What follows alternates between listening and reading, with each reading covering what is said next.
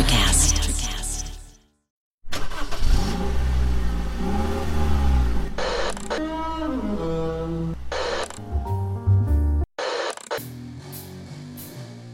Music. Music. Horror. Horror. Subculture. And overall, overall bad,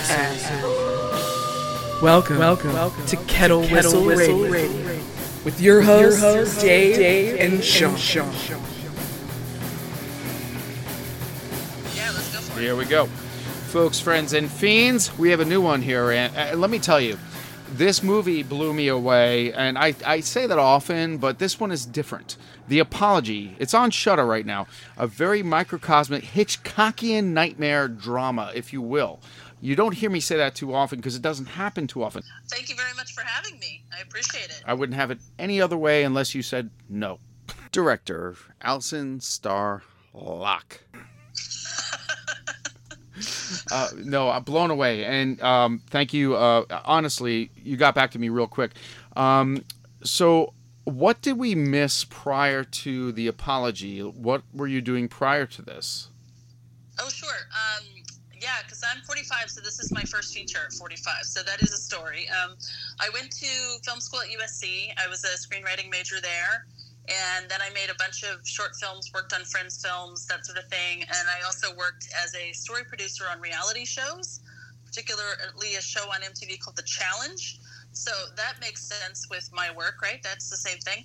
Um, so it was, uh, and, and I was writing scripts all the time. And then um, I had my daughter, she's uh, almost 12, she'll be 12 next month. And uh, she, so I stayed home with her and then found out that she's uh, autistic and needed a lot of advocacy and help and that sort of thing. And so I stayed home to be there for her and help her through that. And now that she is feeling a lot more comfortable, a lot happier, um, that that I felt like the combination of she's doing better and mommy's about to jump out the window if she doesn't start making movies again. now we have me going back to work. And then I also got extremely. So once I started to kind of put myself out there again, I went and visited an old friend, Stacy Jorgensen, who's the producer on the film, and she. Uh, she and I used to make short films together, and uh, so I just said, "Hey, I have the script. Can you just uh, read it and see if you know of anybody who would like to produce it?" And she called me back like a day later and said, "I want to produce it, nice, and I want to bring it to my company." And it was just kind of like a fairy tale situation. So, and it just kept being that way. And then it got really hard. but at the beginning, it was a lot easier. Um, on the autistic um, uh, level, yes, I have that in my family. That is a uh, full time job for, well, it's 200% of your life. Uh, yes, yes. yeah. For you yeah. to accomplish anything while you know, uh, it's amazing that you were able to do this. Um, oh, thank you. Your daughter, twelve, you said. She, yeah, she's almost 12 next month. We're planning the birthday party, so my brain is already saying she's 12, but she's still 11. nice, nice. I, am going to ask you what I ask all horror directors, producers, writers, you name it. What age or when will you let her watch your film? Excellent question. Nobody's I know. asked you that one yet. Uh, well, she's a little bit of a sensitive 11, so I think not for a little bit. Um, okay. I, I'm definitely, I'm definitely like, um, I think most people who are horror fans and parents are pretty like, let's let them watch it young because it's all a conversation anyway, you know. Uh, but for for her, it's like I can I can show her some horror films, but I think for this, honestly, I think she would mostly just be a little bored because it's just grown-ups. It's a lot of it is grown-ups talking to each other and then they're yelling at each other and like scary stuff like that. Uh, and so it'll probably be a, a, a, little while. But she did come to set one day uh, one of the days where linus had uh, linus roche who plays our, our um, jack who plays our male lead he uh, he had a lot of blood makeup on, and uh, she was watching him get it applied. And it was funny because I think that's one of the only moments that's like quite registered a little bit. Right? Yeah. She probably totally. Yeah, yeah. Yeah. Because she, because she, and also just like what movies are, you know. She was just like, oh, this is pretend. Oh, that's not real blood. Because she keeps, and then when she does watch a horror movie with me and there's bloody stuff, she goes, Oh, it's just pretend like Linus. yeah, how they associate. Absolutely. Uh, yeah.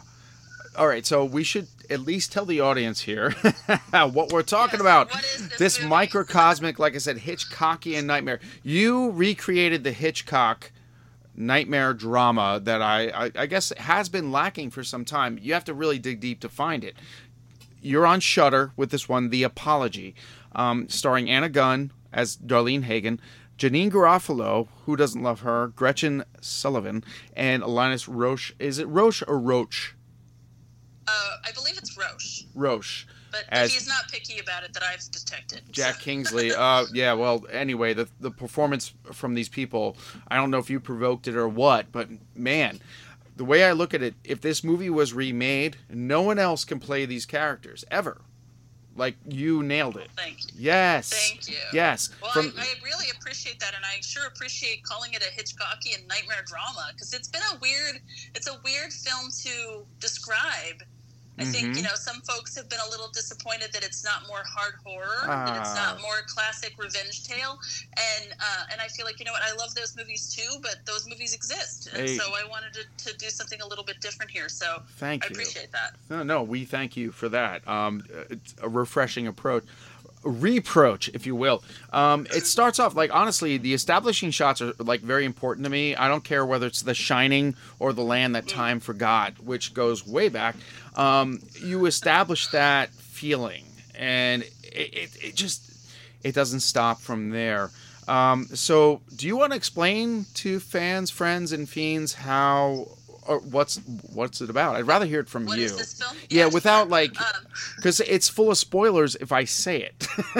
yes, it's a tricky thing. I mean, luckily the film's been out for you know a month or so now, so uh, you know hopefully some of these folks who've who are listening have have, have seen it and can think about it that way. But for those of you who have not, the the apology is a Christmas set psychological thriller, and it's about Darlene, who is uh, an older woman who has been searching for her missing daughter for 20 years to no avail. And uh, she's really starting to hit some real despair uh, on Christmas Eve night. She gets a knock on the door in the middle of the night, and there is her ex brother in law and former flame, uh, Jack, who claims to have had an accident in the snow and comes in seeking shelter, and they start to catch up. And finally, after a while, he admits that uh, he did actually come there on purpose, and he's here to tell her something important. And then they're sort of off to the races. Yeah. Drops a bomb, to say the Drops least. Drops a very big bomb. And The- it's very much like a chamber piece, kind of, um, uh, like I say, sort of psychological thriller, dark drama. There are horror elements for sure. I Oh, think yeah. that's why it belo- it's it's on the horror tree, as they Mhm. say. You know, Mhm. it's on one of the branches, but I think it's like like we've said, it's not going to be quite what you expect. Um, and the folks who dig it dig that, you know. And some folks are like wanting it to be a little bit something else, and that's fair. But Mm-mm. not this one. No, I didn't want more. Um, I, less is better in so many cases, and um, it's about suspense, folks. Imagination. Remember? Do you remember imagination, kids? it was an amazing thing. Um, so yeah, the the premise itself strikes home for me uh, for many reasons. I I'm a huge John Walsh fan. Um, I watch Oh, yeah. everything he does, and um, I since I was like well, fifteen, and um, it struck a nerve. It struck a nerve, and it was like so, the confrontation, all that. Um, but all right, before I get too deep, um, how did you obtain Anna Gunn and Janeane Garofalo? Yes. Um, uh, yeah, Christmas came early. I mean, I I, um, I, I, I had been working with these. Um, I'll tell a million dumb Christmas jokes. I'm a big Christmas nerd, so the fact Man. that this I got to set a story at Christmas was pretty fun, even though it is not a. I should have had you. You should have been on my Christmas show about a month ago. Damn it! All right, next it's, year. act- it's those of you that are wishing it's still Christmas. There you go. Um, but it's uh, it's a small factor, really. It's just more of a catalyst. But um, yeah, so my producers and I were working together to figure out who to cast because we knew we needed somebody. I wanted somebody, folks who were, um, you know, just total vet, experienced um, actors who are willing to go and play in this in my sort of dark sandbox. And uh, some one of the producers suggested Anna, and I was immediately like, my God, yes! Like she's so incredible. I mean, who doesn't love her on Breaking Bad? Apart from the sexist jerks, uh, you know, it's like she's amazing in that show. I have always loved her, and I and I liked the idea of of somebody being. I was looking for sort of our generation's Dolly Parton. Nice. Uh, like somebody, some, somebody who has like all that warmth, but a lot of edge to her and a lot of like humor, and like you feel like she would be a real ride or die kind of buddy. And she is all of those things in real life. She is just an absolute like um, human treasure.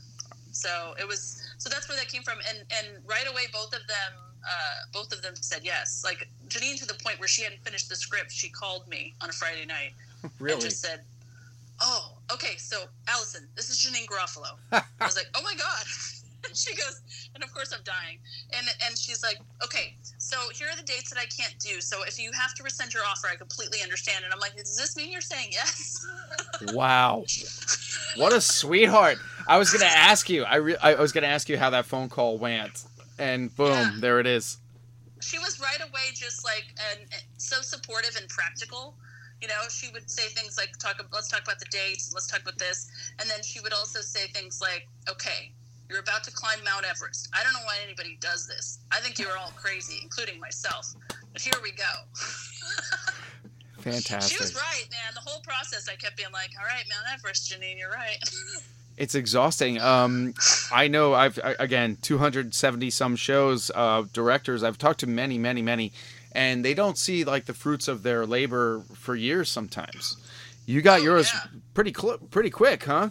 It, it was. Um, we we started um, we started proper prep. We had been developing and stuff before that, but we and casting and packaging and everything before that. But um, we started proper prep last January. So it's now been a year. So it was like in the same calendar year. Still good. It was very yeah, it was very wild. And then with Linus, um, the producers had worked with him on Mandy.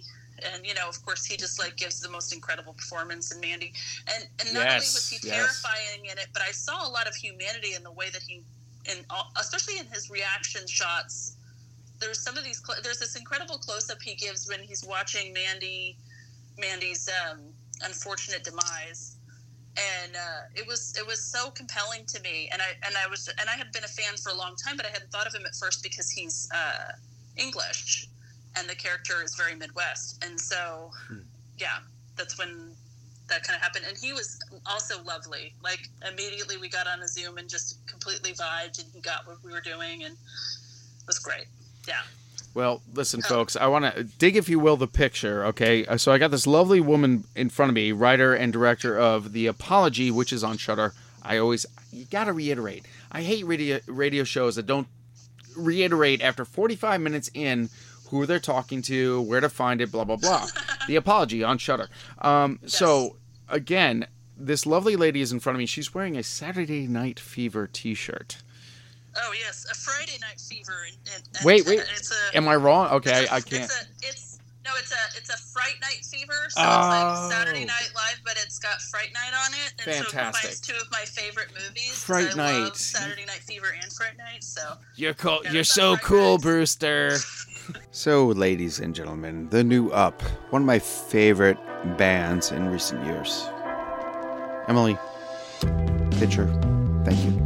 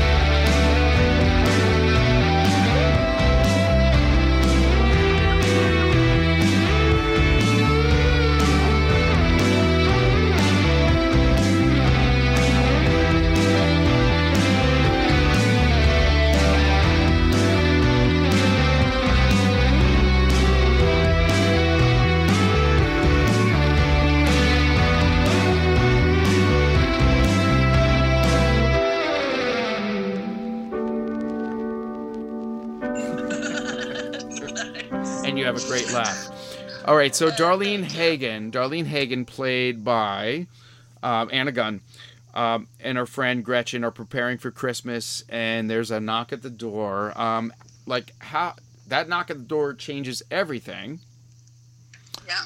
And again, I, I don't want to like step on landmines here and give things away. Um, but is it safe to say that there's no big revelation as to who the killer is?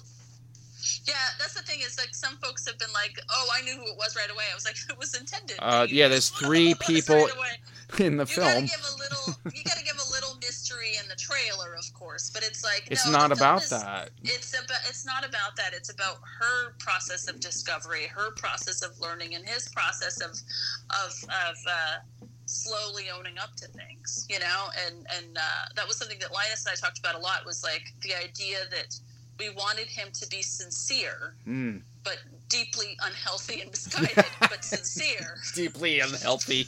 I'm going to use that. That's so awesome.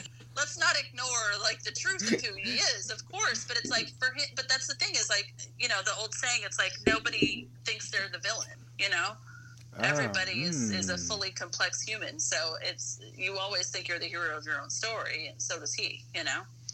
So that knock on the door, um, it, Yeah. it's uncomfortable from the onset, and there's a history between, um, we'll say, Jack, Darlene's brother-in-law, and Yeah. Darlene, and she opens the door and lets him in, and uh, well, the movie starts. Yep. Um, yeah.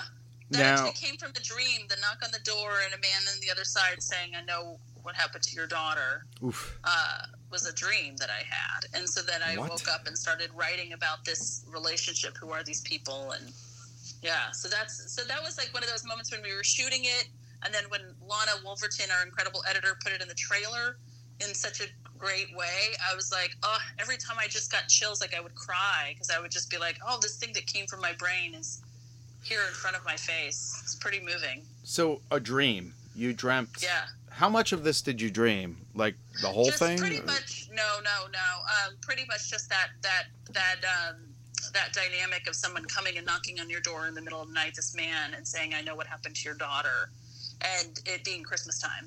All of that was in the dream, and everything else was all was all writing. And Do you realize you, you so. might have a whole franchise with that idea right there?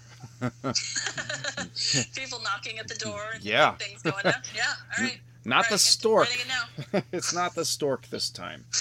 Um, What but other terrible shit can happen to you if there's a knock on the door? I was so afraid to like actually address this film because I don't want to give spoilers. But really, it's not about the, the who, what, when. It's like the during. Um, Yeah. Jack, Jack grooms and alludes to her naive behavior like the whole time, and Yeah. just playing her. And um, that's why I, I always say well, I, I always, I said that this movie deserves, it's essential you watch it twice. And then you really Mm. see, you watch, you watch the killer um, play. Yes, thank you, because that's exactly that was my intent. There'd be certain things where I'd say, okay, this is a rewatch reward. Yes. You know, like this little moment is something, or there's a little bit richer layer here. Oh my god! Yeah. Oh my god! Um, all right, so Darlene, um, uh, her miss- her daughter's been missing for twenty years, and she says this thing: "I need to know that I did everything I can do." Yeah. And then she lets in the one thing, the one element she's missing, and it, it- that's Yeah. unreal. Like, did you write that? I, I like. I need to know I did everything I can do. Did you come up with that, or is that something you found, like no, from true from- crime? That's that's actually something from me. So as I was as I was working on it, you know, I, I think you you you don't always start from a personal place when you're writing things, but for me, they always become deeply personal and something that I'm working through. And and it became sort of a bit of a metaphor, allegory kind of thing for. Um, my uh, experience trying to be there for my daughter, who's, you know, as I said, she's autistic and has needed so much. Mhm. And this feeling of, uh, and obviously it's like completely different thing. My kid is safe. I know where my kid is. She's fine. She's just autistic. It's just the it's just the journey of like trying to figure, you know, see if I have done whatever I can to Hmm. set her up as well in life. And it really became kind of an obsessive point. For me and uh, and to the point of like almost unhealthiness where it was like I, I have to let in other parts of my life. I can't just constantly worry about her and uh, try everything i can think of for her. And uh, and so it became a little bit of a metaphor that way as i was working it. And that's one of those lines that especially is is you know is from that that feeling of like I just want to know that I did everything I could for her, and that's still true. Like I still feel that way, but I've calmed down a bit about it. But uh, and I think part of that is working through it by making this film, and and also you know going back to work and uh, uh, feeling like I know I know my voice again. You know all of that kind of stuff that you know um, that like you say doesn't tend to happen very often when you have a, a kid with differing needs that becomes your whole life, and um, yeah so that's where that a lot of that came from. And a lot of it did also come from like my research just learning about searching families and all of my respect for them. But a lot of it was like feeling this uh, like kind of connection with them Mhm. in the in the the detail of like that emotional need and also the boring stuff. Like there's a line in the basement where she's like you know and the website and the paperwork. It's like right the paperwork that we both have to experience like it's so uh, it, it's it's not only like it's massive time suck and annoying, but it's also just like emotional every time you fill that stuff out. It's a new Just knife. every time. It's a new Yeah, knife every like- time. Ev- exactly. It's like yet again, let's put the focus on what she can't do, as opposed to like now that the assessments are getting better, even just in the time since she was diagnosed, uh, in terms of like also talking about her her gifts. But it was like, yeah, those things are brutal. Brutal. And so, and I, and I thought, my God, if you're also doing this mundane knife stuff, but your kid's not with you, like what that would feel like, you know? So yeah, so So- your your daughter had a huge impact on you writing this. Um, Oh, she has a huge impact on me in, in so many ways. She's just a magical human being, and, and, and the experience of parenting for her for for good and challenge has been, you know, it's in all my stuff now, like pretty much everything. Yeah. Come, yeah, honestly, I, I I wouldn't talk on it on this subject unless I came from it. Um, but being in a family with autism, um, yeah, uh, they will surprise you and uh, wake you up to things or hit you with something that you didn't see coming, and you wouldn't Mm-hmm. Yeah. come up with it yourself. You know, Oh, yeah, like- very, very. Um, you know, it's that's the thing that's notorious about folks on the spectrum is that they look at things in a different way, and a lot of people have a very ableist look of look at it. Like, let's just try to make them be able to look at things the way we look at them. And I always say, you know, well, I want you to live in the world, but I don't want you to, you know, necessarily conform to everything. I need you to be able to live in the world, but also like be your, you know, sparkly weird self. I mean, I. I try to go out and be my sparkly weird self, and just because I'm a neurotip doesn't mean that I get to do it and you don't, you know. So yeah, Sorry, I had a call coming in there, and I'm gonna murder somebody for doing that. But yeah, everything you said, trust me, I was paying attention. Um, yeah, No it's a big part of my life. A uh, big part. Um, Hey, it's Kaley Cuoco for Priceline. Ready to go to your happy place for a happy price? Well, why didn't you say so? Just download the Priceline app right now and save up to 60% on hotels. So, whether it's Cousin Kevin's Kazoo concert in Kansas City, go Kevin, or Becky's Bachelorette Bash in Bermuda, you never have to miss a trip ever again. So, download the Priceline app today. Your savings are waiting.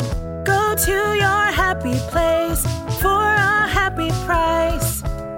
Go to your happy price, Priceline. Life is hard, but finding a really great podcast makes the days go by so much easier. Hi, my name is Blue Telusma. I'm a writer, an emotional intelligence coach, and the host of Humanize with Blue Telusma, a podcast where we believe that when you humanize everyone in the room, a great conversation is almost guaranteed. Join us every week here on Electricast as me and my guest co-hosts unpack big topics and interview even bigger personalities with a sense of humor and a dash of mischief. If you're looking for a new best friend in your head, we've got you covered. Electricast.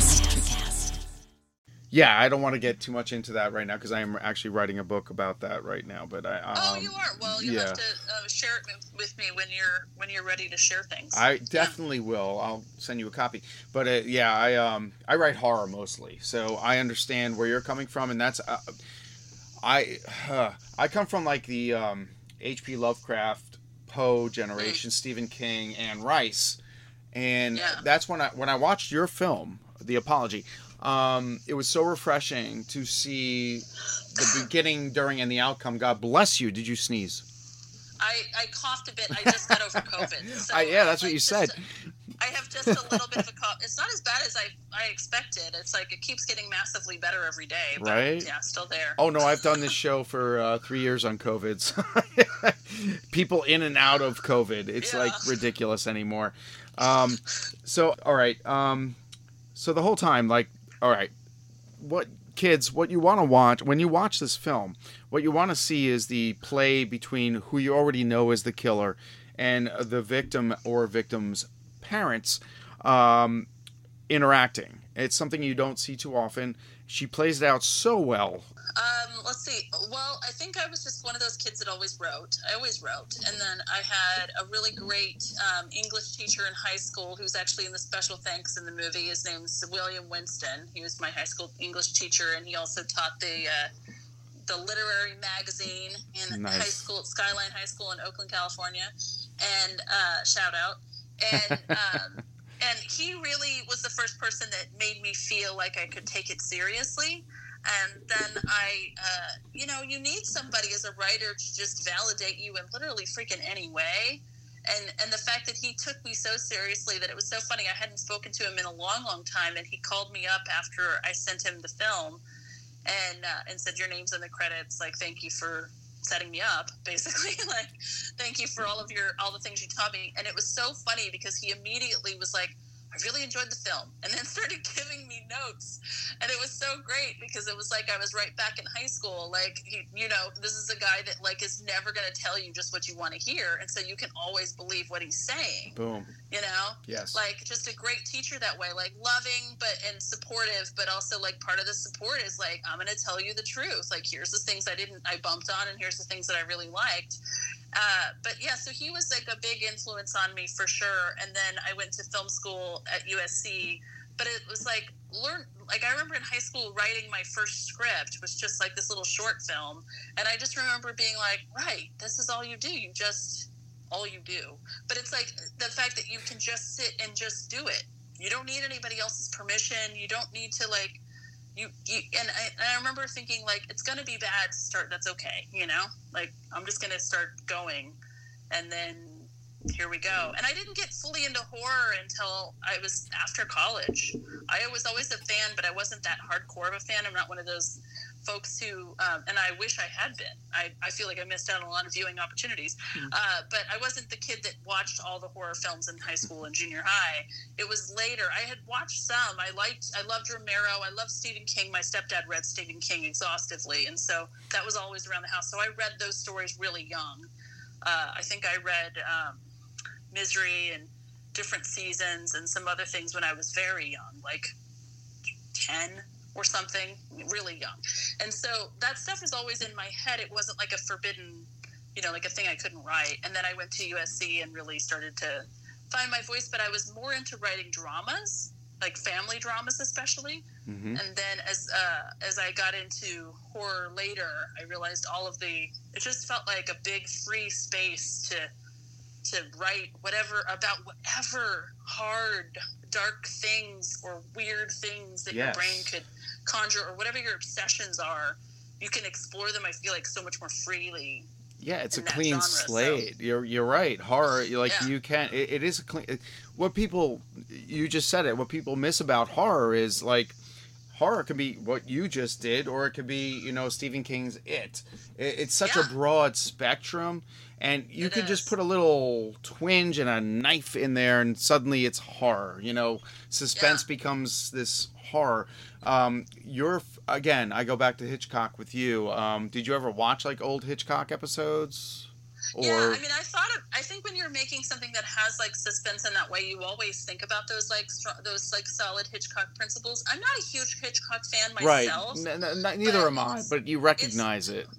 but I think you know, I think, I think especially like I had a proper like sort of film school education, and a lot of that is okay. We're going to watch like a bunch of Hitchcock, and we're going to talk about the gun under the table, and we're going to talk about those sorts of like um, things, the weighted the weighted things that you can play with when you're looking at a, especially at a thriller side of the spectrum of horror. Um, Mhm. Yeah, absolutely. But and Kubrick too. I mean, I'm always Oh. like always thinking about The Shining, and I definitely thought about The Shining a lot. I brought that up earlier. That's where- weird. Um, I, again, you're establishing shots. You you created Yes. that. You well, the environment, and you do it more than a few times, and it's so effective, so effective.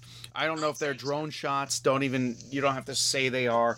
Um, they're. It, it They, just. they it- were, of course, they were. We couldn't Ah, you- yeah, we have definitely had to do drone. I was But, trying to give you uh, helicopter credits.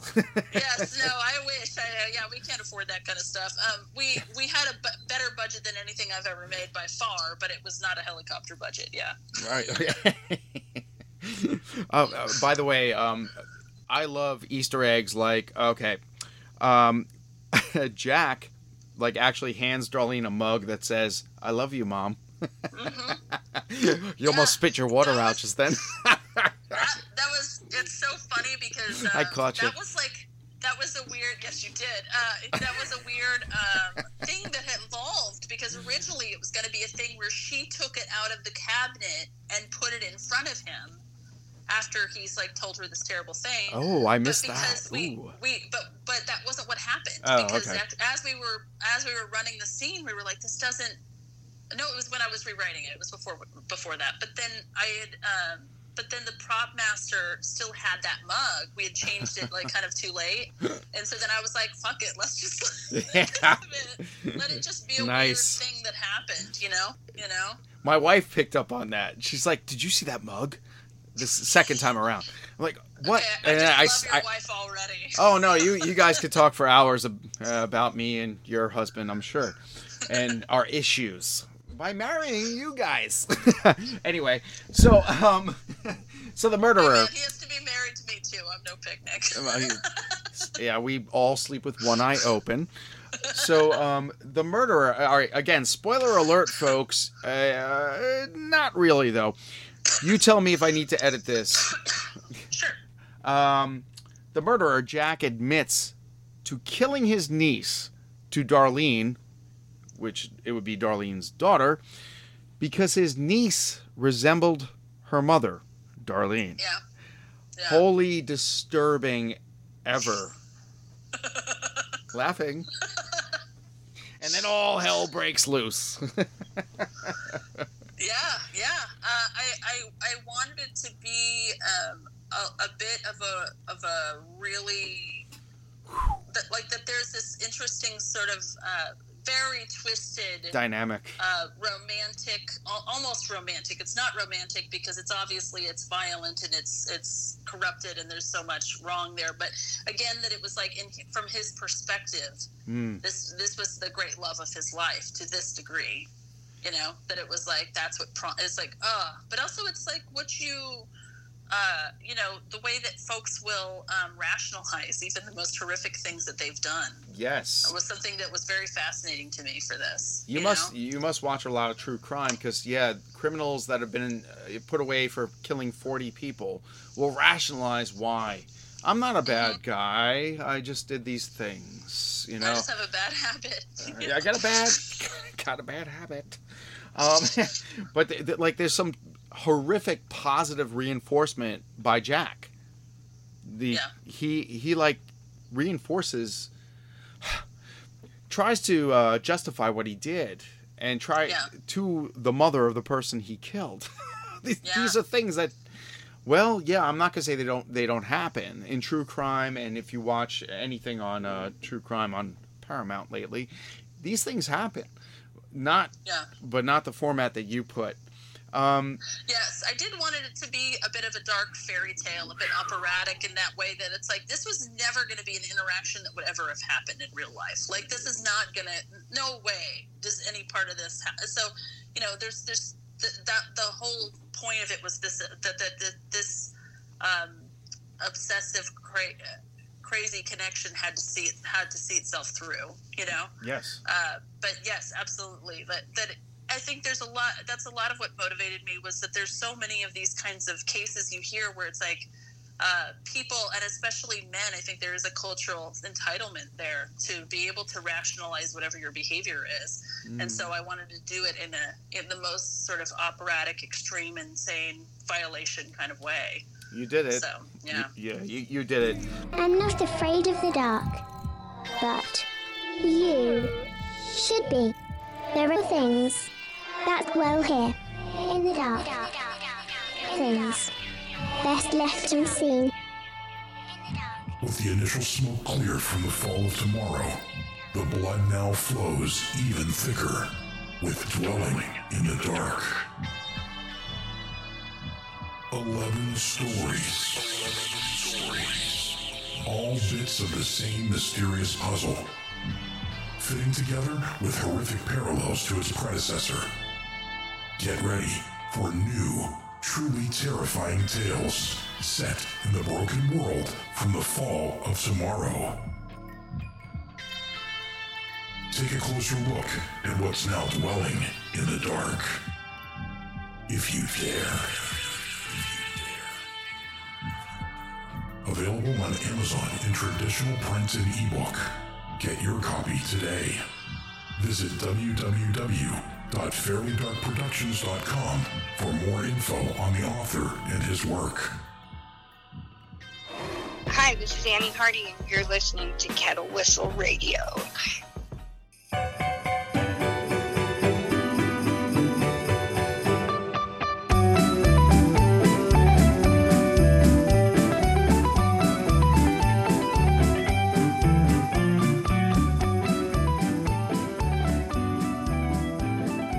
Um, I mean, Jack justifying his position is like abominable. Yet he sees some congeniality in like talking about it with the very person that would want to murder him for doing it. Um, Yeah. And it's told uh, again. The, the apology is told through very careful camera angles, which I appreciated. You, I, I, Okay. who was your director of photography? Uh, Jack Caswell, who is just uh, incredible. We had a great time working together, and he is uh, he he is he has uh, shot some other features, but I think he's definitely going to be a big a big deal very soon. And I'm, I'm grateful that I got to work with him when I could still afford to. And uh, he he is just he he is such a sweetheart and so and so constantly inventive and so uh, and really just helped me feel very supported in in what I wanted to do and you know it was a little it was a lot emotional going back to work after all that time at home and then suddenly like everybody's asking you questions and want to do what you want to do and and uh, and Jack was always so so like kind of gentle and supportive and that it'd be like well, but remember we talked about that shot. I think we should still get it. I think it's important to you, so we're to still get it. And he would just, and he's so lovely with the crew, and he's just a an incredibly inventive, kind person. He was also our colorist, as it turned out, because he's he mostly uh, or lot often works as a colorist. He just he just did the grade on Blood Relatives. If you haven't seen that one, that's a really fun one on Yes. Shudder. Um, but yeah, so he was. We had so much fun shot listing together. I had shot listed originally, and then I got together with Jack, and I was like, you know, I kind of want to just throw those out and start again with you. And some of those, a lot of those shots that I had originally put in there were still, you know, became part of the shot list that Jack and I worked on and are in the film. But some of them were like, eh, that doesn't really work anymore. And we would just kind of riff together and had a great time. Yeah. I love it. Thank you. Um, and Darlene, uh, her quote Hold me hostage in my own house to unburden yourself. Yeah. Um, no one's ever gotten to say those words. And uh, whether you're at work or confronting your murderer, those that's a strong line. And I forget Yeah. his reaction, but Jack, uh, uh, played by uh, Linus Roache, he's amazing and convincing because he's trying to convince you that he's a nice guy the whole time. The whole time. He's trying to convince himself too. I think. Yes, He's always trying yes, to convince boom, himself. yes, know? yes. Yeah. Yeah. Yeah, again, folks, this movie, it's not about the revelation, nor is it like a who done it. It's about the conversation and actions between the killer and the mother of the victim. Something we've not seen. If we have, well, I missed it. Yeah. completely original, and this is just an amazing film, The Apology. And um, I can't thank you enough for coming on, and I'm not done with you yet. Um, I'd like to hear. Are you a comic book fan? I am a comic book fan. I'm not. It's funny. I live with a very big comic book fan, so I always Oh. feel. I always feel a little, little like I'm. A, I'm a pretender uh, when I say that I am a comic book fan because I know what level most comic book fans are at. I, I'm. I'm a. But I am a fan. I. I'm, I'm a little bit more into like I like some horror comics. I like more of this sort of. Um, like fun home blankets ghost world like a little more that what are the sort of eccentric personal relationship kind of comics. I'm a little less into the superheroes, even though I appreciate them. No, I, I it's, get it's it. It's just not what I've read as much. So yeah, Yeah. yeah. Okay, and music. What kind of music do you listen to? Oh, all kinds. Um, I have a really uh, eclectic thing. It's interesting though because you know I know this is this is a horror movies and music podcast. Oh, yeah, we- I was like, Yeah. I was like, oh, I'm not in a band. I'm not musical in that way. But I do. I will say though, I think um, I had a really fascinating experience working through the music for this film because.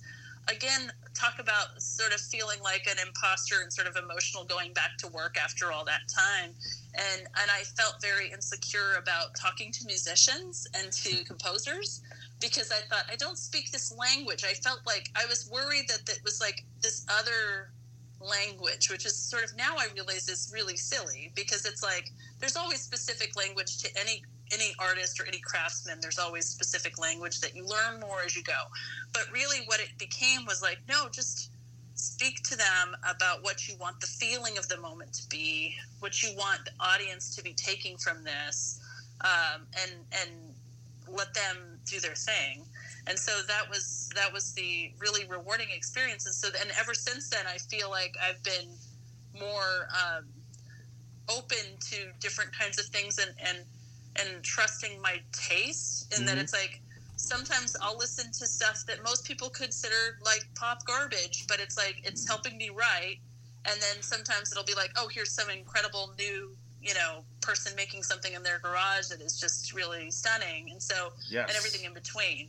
Um, but yeah, so it's it's interesting. So our composer is Yuel Lamour, who is a, a Parisian American composer. She lives in France, and she is just this like wildly creative but also weirdly very calm. Like she would just be like, I'd be like, okay, so here's what I was thinking. We do this and we do this, and she would be like, okay, okay, sounds good.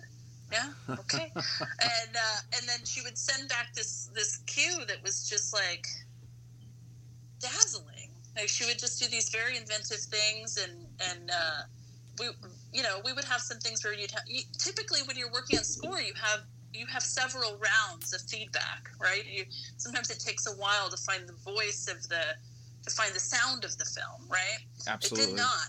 It was very quick, and then um, and then we would have like something. I think a few cues we had two rounds on, but most we would have one or none. She would just like get it done, and, and she was incredible. And then um, and then uh, Tim Perry from Ages and Ages. Uh, we knew that we I, I wanted a Christmas song. Originally, it was going to be. Originally, at the beginning, it was going to be a lot lighter, and so I wanted I wanted hippopotamus for Christmas at the beginning of the film and it was going to be them singing it and that sort of thing and it just didn't work it just it felt too silly like in a in a In a cr- didn't very. Krampus way. Yeah. yes like i wanted a little bit of that kind of vibe and instead it just didn't it didn't work and so um we switched we put ul at the beginning and then we were like okay what christmas song do we end on and um and i believe it was lana wolverton our editor was like well i always i love this band ages and ages and we loved another song that they made, but we couldn't afford it. And so then we said, and she's like, I, "What if we did?" We were like going through these Christmas songs. What do we do? Which one do we pick? And she was like, "Well, Auld Lang Syne just always makes me cry." Mm. And, and I thought, well, that would fit the end of this film. And so we uh, talked to Jacob Nathan, our music supervisor, uh, I'm kind of obsessed with giving shout outs because I had an incredible group of collaborators on this film. So every time I do an interview, I'm like, how many more shout outs can I give to these incredible and then you forget. You feel people? you feel bad when you forget. yeah, Yeah. like you're like, who did I forget? Who haven't I mentioned yet? You know, and of- course it was like a full real crew, and so I had a lot of people to mention. But it was like, um, but Jacob was so great and patient and just like diligent and creative, and he was like, well, if you guys like Ages and Ages, what if I just ask him if he would be willing to do a cover of one of these songs that you like? And so we he did and, and Tim was and he was so great to talk to and again I felt sort of insecure how am I to give him notes but I just kind of spoke from the heart and he riffed and we had uh, and the big thing I said to him was like I love your band but I, I really love especially when you are collaborating with the with this female singer from a band called the Sea the Sea. Mm-hmm. and she just has such an incredible haunting but grounded at the same time voice. And so Love that's it. where all of that came from. And it was such a great experience. So you know now it's like i feel like i've and, and i'm i was very passionate about having a female composer on the film because i really wanted um, there was something that felt like alchemy about i wanted a, a female perspective on the music so Why yeah. not? Why not? And there's not enough. There's not enough female composers out there by far that are getting chances. There's plenty that are creating. Well, But, on on this know. on Kettle Whistle Radio, we definitely focus on a lot of female artists. Um, uh, the show was founded by me and a female, and uh, we, yeah, if you look back, 270 episodes, we got a lot of female artists, composers too, um, actresses, directors, um, but musicians. Um, very, very, very important uh, to us. Uh, it adds a whole new element to the game. I grew up Yeah. in the uh, well 70s, 80s. Uh, I, male, the male perspective got old. It got boring, and it became redundant. And that I was getting into this just now, actually. Um, when I put my glasses back on and I see what I wrote down, you caught me. Yeah, Uh, no, like, oh, I know he, he needs. He I can't see a damn now. thing. Dude, I'm old. I can't see No, I'm anything. the same way. I, I, I'm old enough that I'm doing the thing where I pull my glasses down to properly read something. Yeah, I Is real. know. Anyway, oh my goodness. You know, yeah, I'm okay, then it makes me look like the old broad of my dreams, so that's all right. and that would be who? I don't know. I don't know. I just like the idea of like as I get older, like lean into my you know uh, inner broad. All right. Well, listen, folks, friends, and fiends. She's a very attractive, a lovely lady, and I, I do dig her attire. We've already talked about that. Um, so here's the thing: killers usually show up later at the scene of the crime, but Alison, my friend, you took this to a whole new level. um, were you inspired by the fact that like criminals show up at the scene of the crime to see what's happening, or it was just like was he re-victimizing?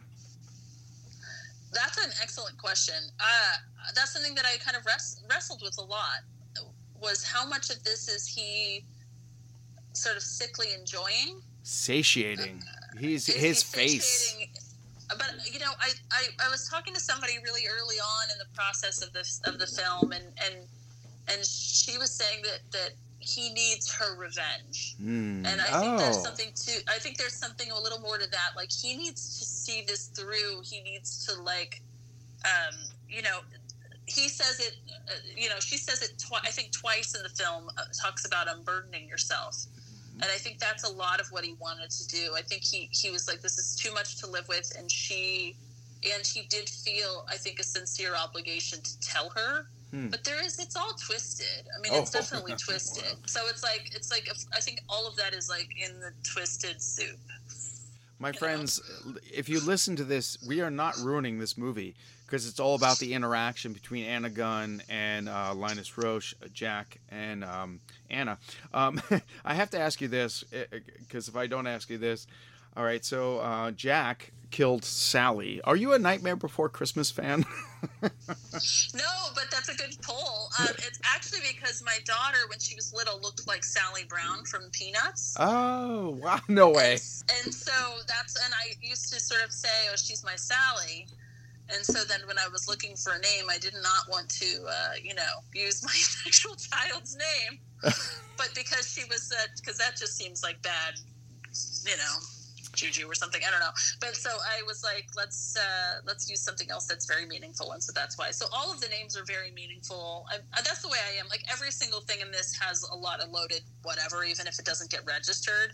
Uh, like Darlene was my mom's best friend when I was growing up. Uh, Kingsley is like a family name. You know, there's just a lot of that kind of stuff throughout. Gretchen is actually after a friend, good dear friend of mine who died a few years ago from leukemia. Sorry to hear that. Oh, thank you. Her name was Mariah Gretchen Robinson. She was she was an amazing human, and she wrote actually um, she wrote uh, an, an incredible web series called Last Scene that was about um, that was kind of a true crime inspired story as well. So I always thought, oh man, she would have loved this.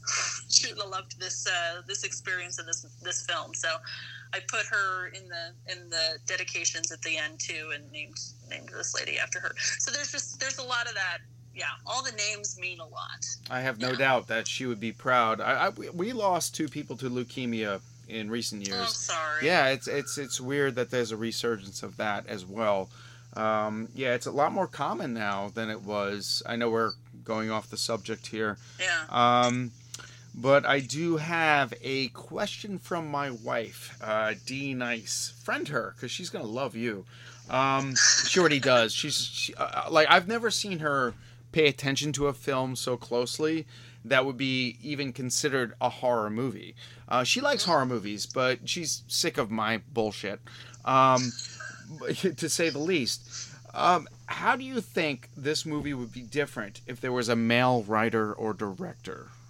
Mm, that's a fair question. Well, I think the thing is that we've kind of seen versions of this story that Mhm. were made by men Yes. that I love. Like um, The Vanishing is one of my favorites.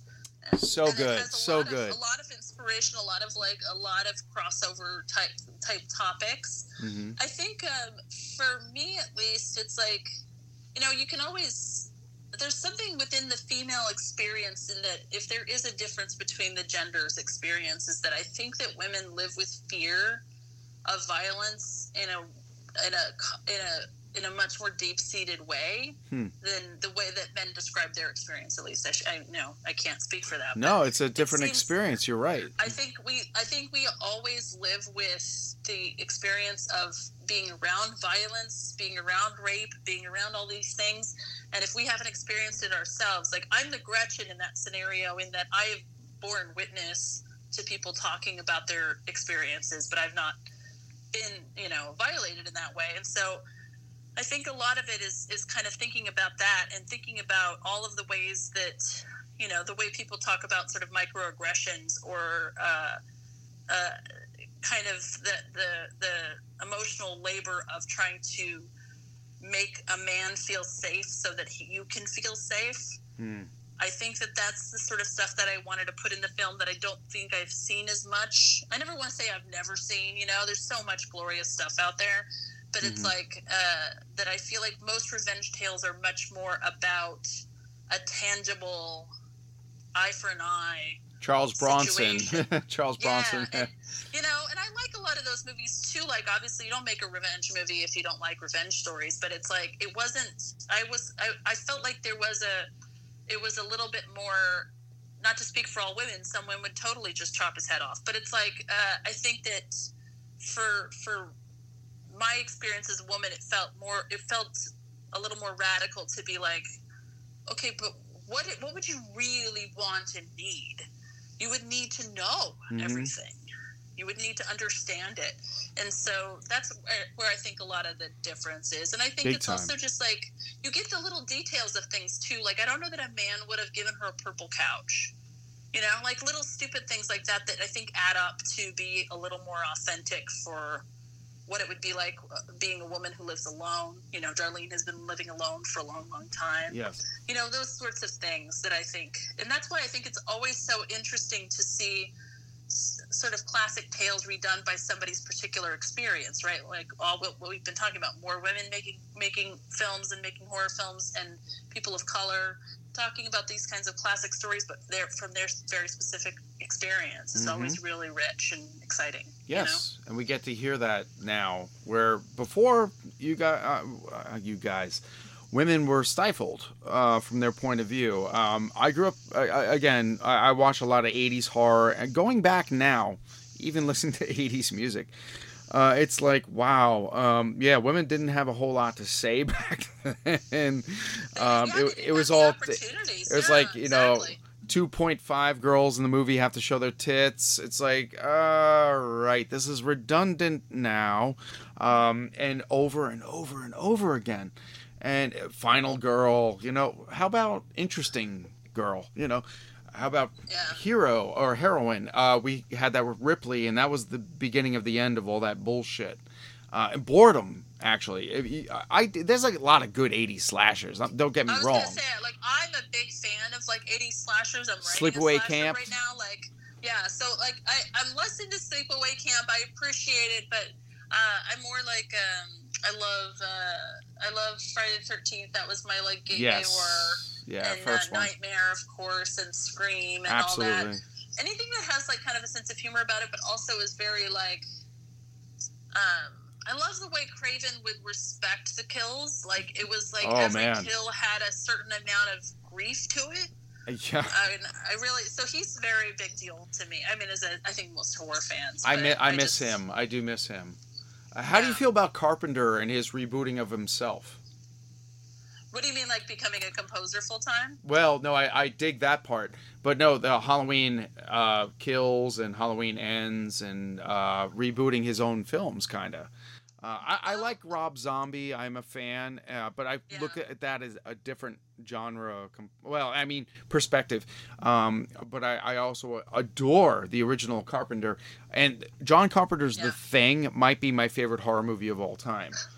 I just I just threw a, a Halloween party that was the thing themed. Like my husband and I dressed as like two of the guys from the thing. No way. Kind of, like, MacReady? this nerdy stuff. Yeah. So John was MacReady because he's got a beard and that he looks a lot like MacReady actually. No way. So we were like, let's do that. That's so funny. And then I was um, Childs, I- I you weren't bad. Childs, were you? I wasn't Childs. I was. Oh my gosh, I feel bad that I can't remember his name. I'm Uh, obsessed with this movie. Bennings, Orange, um, Orange Vest. Yeah, Bennings. Bennings. Yeah. I was Bennings. His his And- death in the book is a lot worse than what you see in that.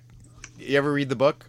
I did. I, I forgot that though. But yes, I did read the book a long time ago. Yeah, he gets sucked under the, love snow. It's like a shark attack. Anyway, Yeah. all right, we're straying here.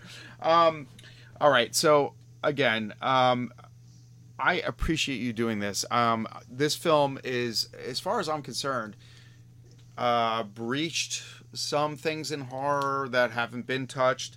Uh, there are moments that you ha- we have not seen before, especially between characters like Anna and Gretchen. Uh, they act like real people would act in that moment, especially a certain scene on the stairs. I'm not going to talk about, but um, they. I mean, honestly, Janeane Garofalo makes the film. The whole movie's really good. Don't get me wrong, kids, but Janeane Garofalo in a gasp makes the film, and you know the part I'm talking about. Yeah. That yeah. gasp, like, whoa, like I, I, I can't I can't elaborate on that and kill it. You know, I, I, I watch it. Just watch it, kids. Watch it. I love, I love, love, love her in this. I was so proud of it. I, I think she's just, it's showing this, this really thoughtful, quiet side to her that, you know, comedians are not known for that, but they have the, the you know, I know I have a lot of friends who are stand-ups and, and there is like a, and Janeane is like an insatiable stand-up. I think Ah. she does stand-up like seven days a week or something like that. She's just totally in love with it and, and such a master. And, and it, it's there's this like obviously there's that constant energy that constant like flow of ideas but she also has a real like observant um, quiet to her that i was really proud to put on screen you know Nice. Well, in closing, um, I would like to know. Well, let's see here. If you had, uh, all right, uh, let's do uh, top three favorite horror movies and three favorite bands. I, I ask this of everybody, so yeah, yeah no i love those kind of nerd questions that's Yeah. so fun um, top three horror i think um, i would go the shining the babadook nice. And then i struggle oh which one do i pick There's so many that you love, love, love. I'm gonna go. I'm gonna go the haunting, the original, the haunting. Oh, original, Uh, black and white, nice. yeah. Yeah. Yes. Um, it has one of the scariest scenes I've ever seen. It's so empathetic, and I'm so obsessed with Shirley Jackson. So anytime I can give a shout out to her, I want to do that. I was on a show my buddy does called This Is Rad, and I just talked about Shirley Jackson for like three hours on that show. I had no idea. Honestly, I don't.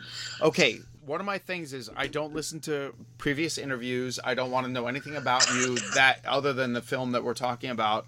And I learned this from a guy named John Russo who co-wrote the original Night of the Living Dead. He's a close friend. Oh, sure. and yeah. Re- Oh, Return yeah. of the Living Dead. He's on these airwaves quite a bit, um, Oh, and he. I, I, I constantly like, I, well, I, I bother him because we do shows together, and um, he, he, he's like, I don't watch other zombie films. I don't watch other people's horror because I don't want to be influenced, and I, don't, I don't want people to say that I copied it. oh, Um, interesting. right? Um, I guess I don't know that I can say the same. You, um, you watch everything horror that you can get your hands oh, on. yeah. I don't do that. I, I absolutely, yeah. I'm like, no, I'm going to watch it. And if I'm working on something that's similar, I'm going to watch it a whole bunch of times. And then I just, I just try to be really cognizant of making sure that if there is something that I'm sort of obsessed with from that other film, that I'm doing something that's my own with it. But Boom. it's like, it's more like it's it's all muse right? It's all like stuff that gets you fascinated. And so yeah i i um, and night of the living dead i mean jesus like we could go on forever as people have. But um, that one was always such a huge that was such a huge thing for me and continues to be. I'm obsessed with horror that has to do with process Hmm. uh, there's a, there's a lot of those steps in this film too, but a lot of the other things I write are a lot more about like, okay, what would you do in that situation? Where do you get your tools? How do you do the thing? How do you talk to people to get them to collaborate with you to keep safe? Like, um, it, it's it's and that film is just one of the preeminent examples of that. You know, I mean, such I think that's why it wasn't just the zombies; it was the it was the urgency of that film Yes. And uh, and I watched that actually in the theater at an overnight movie horror movie marathon that my mother took me to in high school, and uh, that was very formulative. But yeah, so uh, Oh wait, so wait, your mom took you? yeah, My grandmother, um, I watched it with her, my grandmother, the first time. Night, Night of the Night of the Living Dead and Day of the Yeah. Triffids. nice. Well, I look forward to showing that one to my daughter. I think that I probably could relatively soon, but right now her big sensitivity is is little girls in trouble, so I don't think that movie would go over very well at the moment. Eh, come see, come saw. Give it, give it some little bit of time, my friend. Give it some that- time. That, poor girl. Yeah. Yeah, But she may come around and uh, make the next blockbuster. I'm just saying. Yes, exactly. but um, yeah, so top three bands. Oh boy, um, I'm gonna sound lame because uh, yeah, um, Barenaked Ladies. That's not I terrible. the Barenaked Ladies, uh, and I love uh, uh, Indigo Girls. Not I terrible. love anything. Anything with a sense of humor, anything with really great storytelling in it, um, I'm a little more drawn to than necessarily um, some things that some other folks see. Again, there's like this weird insecurity about even like what my musical tastes are. It's totally weird. Mm, Um, um, and not a band, but a singer, Bonnie Raitt, is one of my favorites. I, I, I listened to her a lot through the making of this film. an amazing Uh, woman.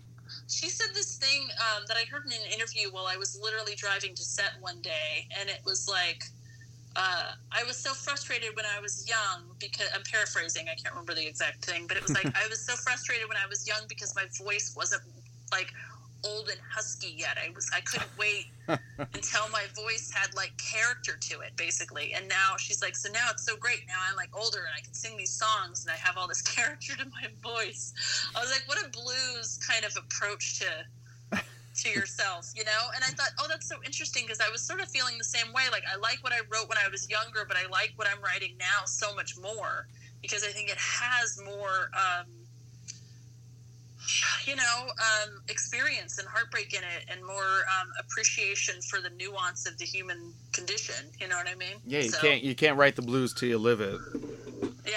Bottom line. And I think horror, horror and blues have a lot of crossover in what Yes. they what they try to you know express. So Yeah, uh, monsters for metaphors. I've been saying that for years. yeah, For Um, sure. I'm Yeah. gonna plug some stuff right here, uh, folks. If you do. like your horror and you like your artists that do it, celebrationofspirits.com. And if you like anything horror, go to burningbulbpublishing.com, folks. You could actually find Dwelling in the Dark.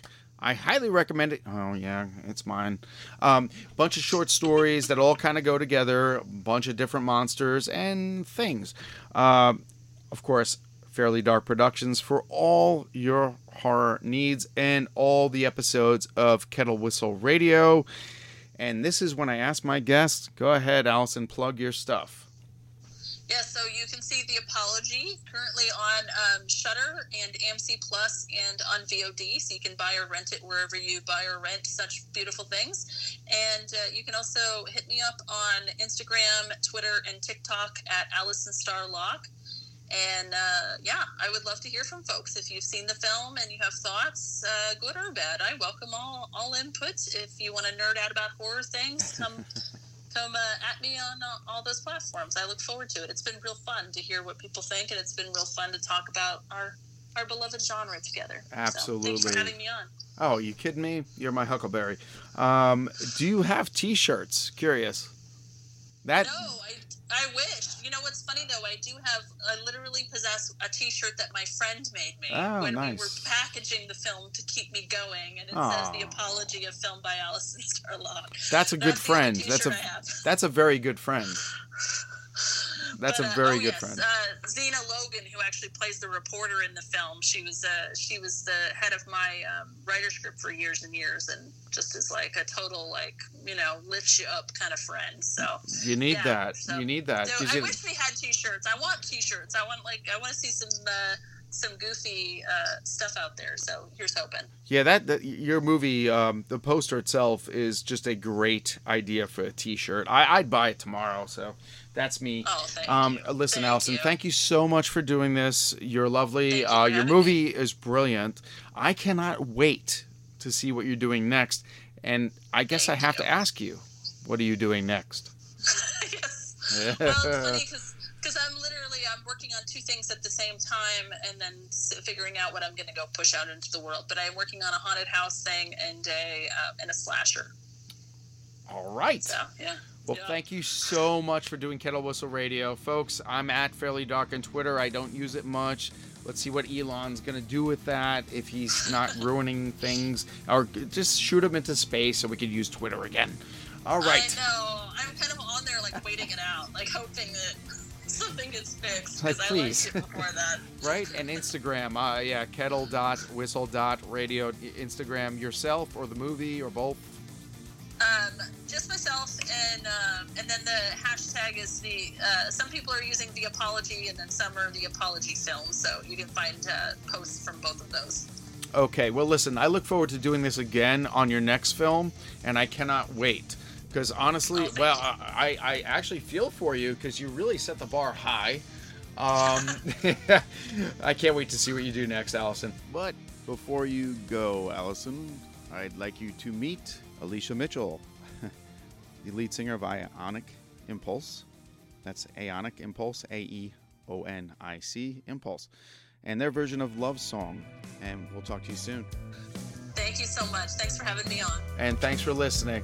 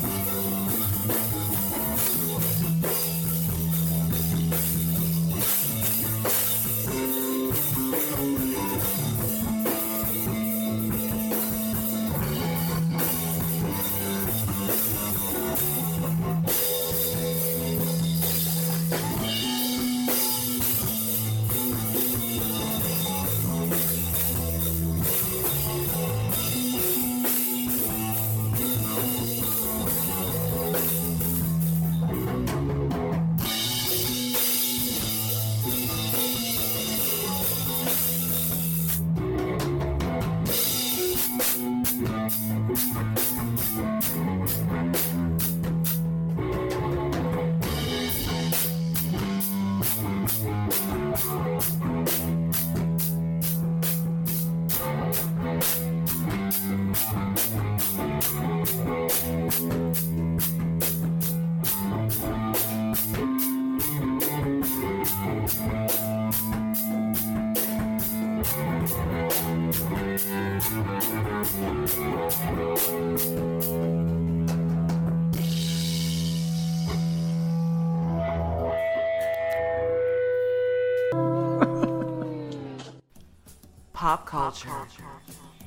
Subcultures.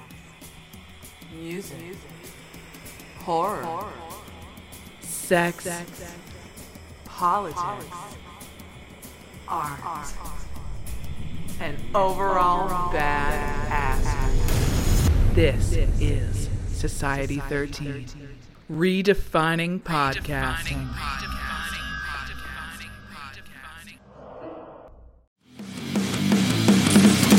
Introducing the Deep Leadership Podcast. Leadership is a people business. That's the philosophy of your podcast host, John Rennie. John Rennie. As a former submarine officer who spent 22 years leading businesses in corporate America before starting his own manufacturing business, he knows that leadership matters. Leadership matters. Deep Leadership is real world, actionable leadership advice from John and his expert guests. Become a leader worth following. Subscribe today. Electricast. Hey there, I'm DC. I host the Rock Podcast, Back to the Arena, The Interviews. It's about a 30 minute podcast where I talk one on one with a band who has released new music. You can find us on all the best podcast sites like Spotify, Apple, Google, iHeartRadio, and more. If you're a rock fan like me, subscribe today to Back to the Arena, The Interviews. Electricast. Electricast.